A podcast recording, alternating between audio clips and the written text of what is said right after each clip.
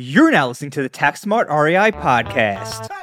your source for all things real estate, accounting, and tax. Here, we reveal our secrets that can save you thousands in taxes, streamline your accounting process, and help grow your business. Stay tuned to hear insightful interviews with industry experts, successful real estate investors, and current clients on what strategies they use to grow their business and how they steer clear of Uncle Sam. Hey everyone, thanks for tuning into this episode of the Tax Smart REI podcast. In this episode, we're going to talk about a little known strategy called a partial asset disposition. It's very powerful and can save you a lot of money over the course that you own a property, especially if you're a long-term investor. So we're going to dive into that. Right, uh, actually, we're just going to dive right into that right now. So partial asset dispositions, what are they and why should you care? Well, the first thing I'm going to say is that we talk about this in our boot camp in detail. So check that out. But partial asset disposition. So imagine this you buy a property, you buy a rental property, let's call it $100,000. And two years later, you realize you have to replace the roof. So the roof costs $8,000 to replace. You replace it, everything's good. The question is when you report on your tax returns, do you have a $100,000 rental property plus an $8,000 roof? Because that's what most people record. Right. $100,000 rental plus an $8,000 roof improvement that you all depreciate over 27 and a half or 39 years. But here's the problem. When I buy that $100,000 rental property, the roof that comes with the property has value. Right? Right? You agree with that? Supposedly, yeah. I mean, I. Supposedly. Yeah. right. And we can prove that value with a cost segregation study. right, right. Right. So if I buy this building for $100,000, let's just say that I also bought the old roof that comes with the building Right. for $5,000, right? So the building was 95 and the roof was 5, total 100. Now, if I put a new roof on the building for $8,000 and during uh, when when I get my taxes prepared, my accountant puts a $100,000 building plus an $8,000 roof, Right. then what I really have now is I have this $95,000 building, the $5,000 original roof, and now an $8,000 new roof. So I have $13,000 of roof that I'm depreciating over 27 and a half or 39 years. Effectively, I'm depreciating two roofs, but I only have one roof. Right. That's why partial asset dispositions exist. They allow you to write off the cost of the asset that you have replaced or partially replaced, right? So they allow you to write off the cost of that $5,000 old roof when you put the new $8,000 roof on. So if you are claiming partial asset dispositions, which would be maximum optimization for taxes, when you claim the partial asset disposition, you would say, I have a $95,000 building and an $8,000 new roof. So my total building cost is 103,000, not 108,000. And through doing this, I get to write off the cost of the old roof. So I take that $5,000 less whatever depreciation I've claimed, I take that deduction today.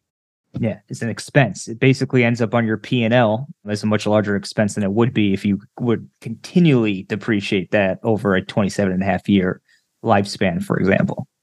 Right. And so why don't most accountants do this? Well, I guess we could talk about why we haven't really focused on it that much in the past. And it's really just because it's the cost to get it done, you know? It's it's in the weeds. And you know, usually to the biggest issue with this is always trying to identify the cost of the asset being removed, right? How can you determine the cost of that roof, right? A lot of people, they'll just have their tax return and they'll buy that $100,000 property you mentioned. They'll break out the land value and they'll start depreciating the entire building over 27 and a half years. And they, you know, that building includes all the components and you never got the valuation. So one way to do that, right? One way to get the value of all those assets, all those components within the building is with a cost segregation study.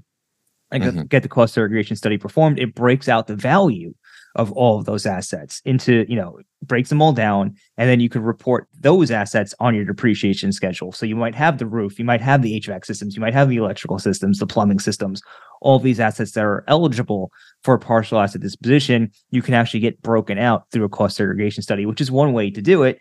Uh, there are other ways, but it uh, cost segregation study can be expensive, especially if you're just doing it just for the partial asset dis- disposition. Right. And and so, you know, going going back to my my question of like why don't most accountants do this? Um, we do this with our larger clients, larger tax returns, but it's it's just the cost of going in and trying to figure out what is the cost of the of the asset that's being disposed because you have to be able to substantiate it. If you were to be audited, the IRS is just going to uh, generally their first step is just disallow yeah. all of these types of disposition losses. So you have to be able to substantiate it, and that just takes a lot of time and work.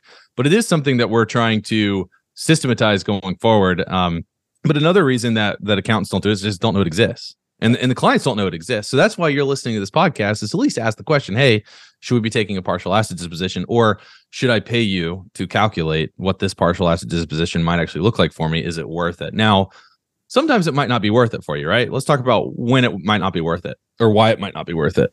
Yeah, I mean, it might not be worth it depending on you know the size of your property and the size of the actual deduction, right? If you have a, a single family residence, the the value of your roof, for example, uh, may not be worth going through all the efforts and the fees that you're going to incur trying to deduct it, right? Again, you're going to need to have either your accountant or a cost segregation study um, determine the value, right, of the roof in the first place. So there's a cost associated with that. Then there's the actual cost associated with actually making the partial asset disposition. Like you know, that goes into the tax prep and all of that type of stuff. So might not be worth it on a smaller assets to go through all of that. And, you, you have to make sure that the that the expense justifies the fees, right? If it doesn't, then there's no need to doing it. You're not gonna go buy something for $30 just to save $25 somewhere else, right? That makes no sense. So at the end of the day, the juice has to be worth the squeeze. Mm-hmm, mm-hmm.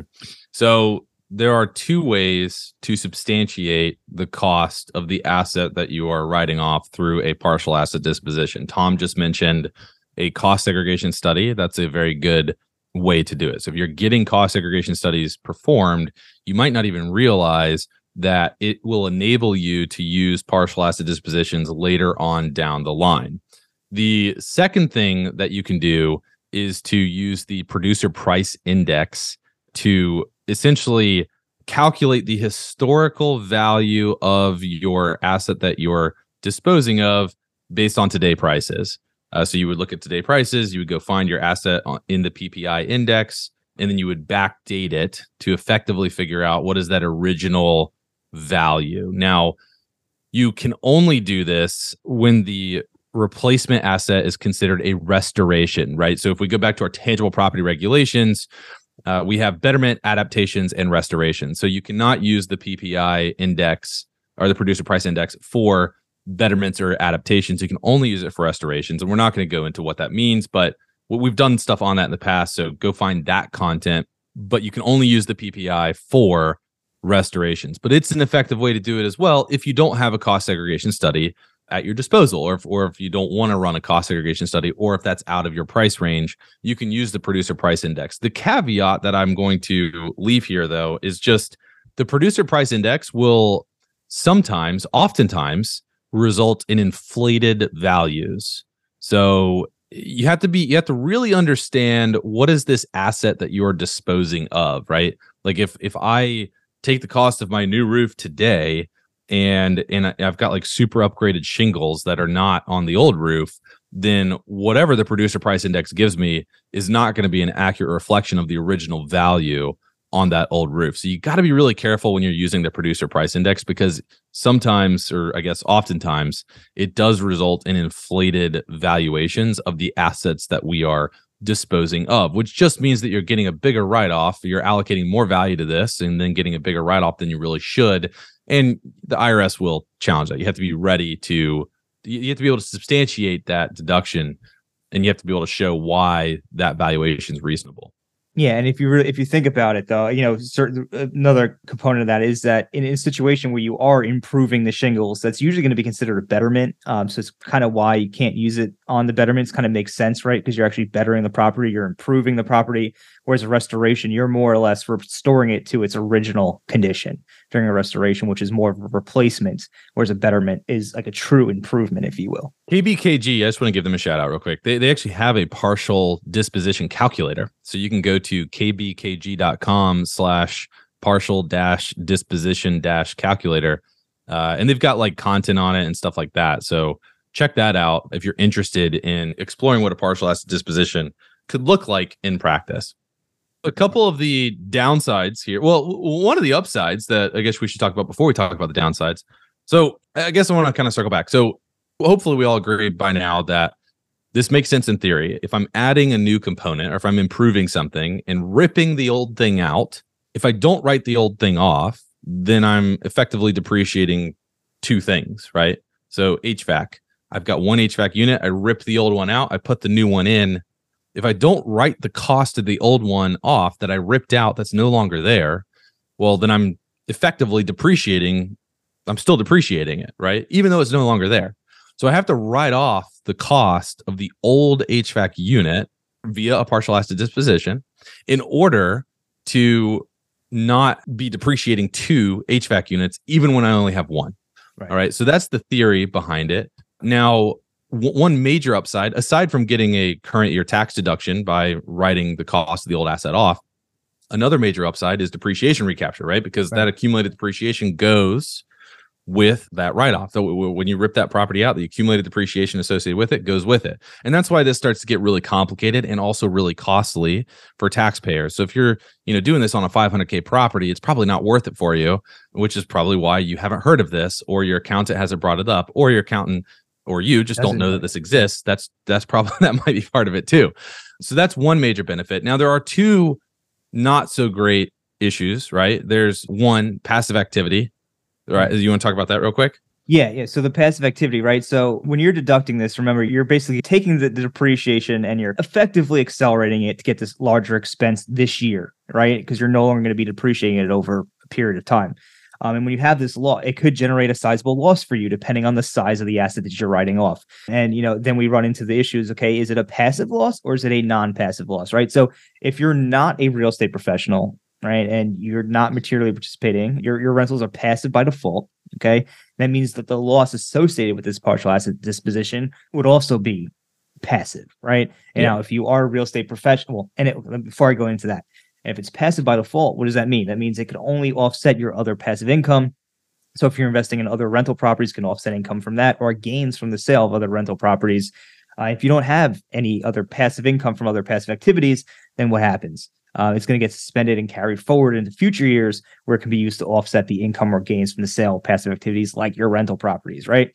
However, if you are a real estate professional, now the game gets really interesting because now you have another way to increase your losses, right? That you can use to offset your other sources of income like W2, like maybe your spouse's W2 or from an active business that you may be involved in. So basically, that's kind of how it's going to work. If you're a real estate professional, it could be non-passive. Maybe if you're using the STR loophole, or you have a non-passive activity, it will be in that non-passive bucket. But if it's a rental property, you're not a rep, you're not a real estate professional, it's going to be passive. Yeah. So the important thing here is just to know that the partial asset disposition, if it creates a loss, you don't get to skip the section 469 analysis. So you still have to apply section 469, the passive activity loss rules to this loss. And if your activity that this loss is being is associated with. If the activity is passive, the loss is also passive. Right. So, yeah. Now, the other not so great thing or limitation, I guess, is that you cannot use the partial asset disposition in the year that you place your property into service. Now, I remember you and I went back and forth. Uh, it was a couple years ago, and we went back and forth with the cost seg company. And the reason that you can't do that is because you haven't depreciated anything. Right. So there's nothing to partially dispose of. So you have to wait until the next tax year to do a partial asset disposition. And what that means is if you buy a property like in September and you do this huge rehab, all right, and then you place it into service in December, or if you buy it in January and do this huge rehab and place it into property, uh, place it into service sometime that year, the rehab, you're not going to be able to do a partial asset disposition on each one of those rehab items. Right. All right. So so if you buy a property now you know now's November, uh, so I don't know how you'd go and execute this by the end of the year. But if you buy a property now, you place it into service now this year, and then next year replace the roof, replace the HVAC unit, whatever. Like replace some of the components in the following year, and you could potentially use this strategy of deducting or identifying the value of what you're ripping out, what's no longer there, writing that off via partial asset disposition. Yeah, I did a bunch of research on this, and really what I found was in the IRS LB&I issues, it's their practice unit on partial asset dispositions. The way they kind of break this down is that you must first identify the asset being replaced and its placed in service date, right? So it has to be placed in service first, right? Then you have to determine its adjusted basis. So to determine something's adjusted basis means that it's already been starting to depreciate, right? Because when you first buy an asset, the cost associated with buying it, the cost of buying the building, and then sometimes some closing costs and things like that, they become your unadjusted basis in the property. And then every year, as you take depreciation, you start depreciating it, and it basically the depreciation starts reducing your your unadjusted basis and it gives you your adjusted basis. So again, in order to actually have an adjusted basis, you need to start depreciating something first. So with that being said, it appears, you know, pretty clearly you can't do it in the first year. Additionally, under the actual regulations for this section 1.68I-8H3I, all of the examples, all of them involve taxpayers where they had placed a property in service in a prior year, right? And then had later on in a subsequent year had a partial asset disposition opportunity, right? None of them, none it in the first year. So, you know, kind of between the IRS's interpretation and what we're seeing here in the examples makes it relatively clear that uh, this is not something you're going to be using the first year you acquire the asset. So, something to keep in mind. Now, having said that, as we kind of look into where and when does this kind of make sense or who does this make sense to start using you know again you know if you if you have that 500k property like brandon mentioned before may not be the best type of property because it's a smaller asset and the components within that asset, like the roof or the HVAC systems, etc., are going to be smaller and they're going to be worth less. So the time and effort, the expenses you're going to incur trying to take the partial asset disposition may not be worth it. However, when you have larger multifamily properties or office or industrial retail, those buildings and those types of assets are usually a lot more expensive, uh, have a higher cost basis, in other words, and the components are therefore have a higher value. So when you're writing off those components, it could be significantly the expense you're writing off could be much more significant, which makes the entire process of going through a partial asset disposition make a lot more sense. So if you're if you own large multifamily or even if you own like very large or expensive single families, uh, you should probably just be having a conversation with your CPA. Hey, does this make sense? Doesn't mean you have to go and do it. It just say, hey, does this make sense? It should be a conversation uh, with them of an exploratory conversation first. And if you find out, hey, look, you know, I'm disposing of substantial assets here, maybe it makes sense to move forward with doing the partial asset disposition. Yeah, that that's that's actually what I'm going to echo with my closing statement here is, you know, how do you use this? It, it's really just remembering that it doesn't make sense to be depreciating two roofs, two HVAC units, two whatever when I only have one on my property like logically that does not make sense. So the next question becomes can i write off the cost of the old component of the old asset efficiently right? Efficiently meaning at a good price to you. Uh, and sometimes yes sometimes no. But that's the question you need to ask your accountant. Because what happens is accountants during busy season and our firm too you get into the trenches and you're just trying to get stuff as accurately prepared as possible and get it out the door you know we we we have a multi-step review process. Uh, most large firms have a multi-step review process where a highly skilled manager that's licensed with the CPA or EA will be looking at that tax return and trying to figure out are there these types of opportunities? But the partial asset disposition rules even in these larger firms are often not looked at it's just not part of their review process. So it's really important for you to understand that these rules are out there to help you improve your property essentially. I mean, it, it gives you a tax deduction for improving your property. Instead of having to wait to recover my new roof for 27 and a half years, I'm really only having to recover the net cost of the new roof for 27 and a half years. So I get a benefit for making this this improvement to my property and you need to just ask the question do these improvements qualify for partial asset dispositions? That's what you need to ask because that'll clue the accountant in to be like, okay, yeah, right. I need to be looking for that as well. That needs to be part of this review process. Uh, and I, I, wish that I could say that that it is everywhere, but it's not because it's not. It's it's the tangible property regulations are a very complex set of regulations. Partial asset dispositions are a small piece of that. And in the middle of busy season in March and in April, the accountants are just trying to make sure that they've got accurate bookkeeping, that they're applying the passive activity loss rules correctly, that they've accounted for all of your income streams, and they're trying to get that return to you so that you can review it for quality control per perspective, and then we can kick it out the door to the IRS.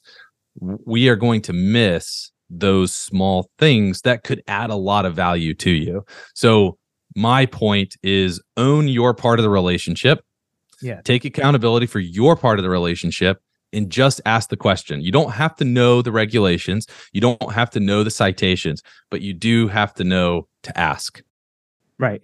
That being said, that's all for today. If you have any questions about this, you want to learn more, go ahead and join our Facebook group, www.facebook.com slash group slash tax smart investors. There's always a ton of great conversations taking place on how to reduce taxes and conversations just like this. So go ahead and check that out, and we'll catch you on next week's episode of the Tax Smart REI podcast.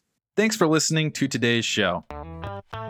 If you enjoyed the show, please find us on iTunes and leave us a review. You can also email us at contact at therealestatecpa.com with any feedback or topic suggestions. We are always taking on new clients, and with the new tax laws in play, you really don't want to navigate this alone. Let us help you save money on taxes and with your accounting and CFO needs. To become a client, navigate to our client page at therealestatecpa.com and fill out a web form with as much detail about your situation as possible. Thanks so much for listening. Have a great rest of your week.